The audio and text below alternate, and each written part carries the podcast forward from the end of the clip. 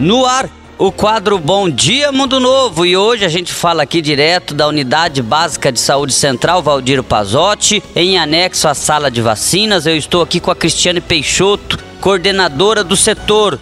Começa hoje campanha nacional contra a influenza e também contra o sarampo, Cristiane. Bom dia, Jandaia. Bom dia, Mundo Novo, né?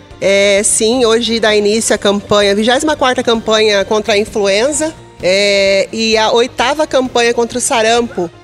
A primeira etapa da campanha da gripe será a idosos acima de 60 anos e trabalhadores de saúde. E a de sarampo, trabalhadores de saúde. Então até dia 2 de maio nós teremos essa campanha aí, dando início à campanha da influenza. Qual esse trabalhadores de saúde é só do sistema público? Ou quem trabalha na área pode? Sim, Jandaia, todos os trabalhadores de saúde. Tendo em vista que a campanha de sarampo contra o sarampo será uma campanha seletiva, ela só vai fazer a atualização da carteirinha de vacina dos trabalhadores de saúde.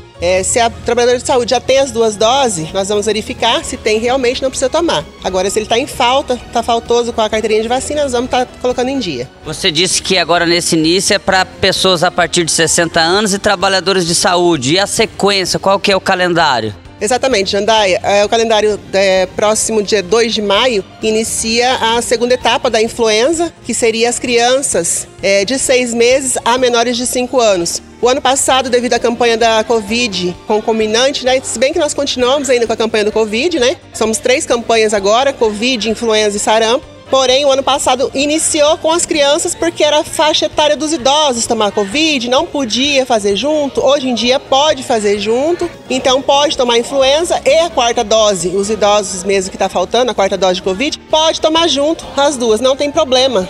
Com essa faixa, com essa diferença de dias, datas, ou que antes a gente tinha que dar um intervalo de 15 dias, né? E quem pegou Covid tem um prazo para tomar? Como que tá isso? Sim, quanto ao prazo, ainda continua os 30 dias do primeiro sintoma do Covid para poder fazer a dose de influenza ou de Covid. Eu estou vendo aqui a sala de vacinas está com bastante gente, né?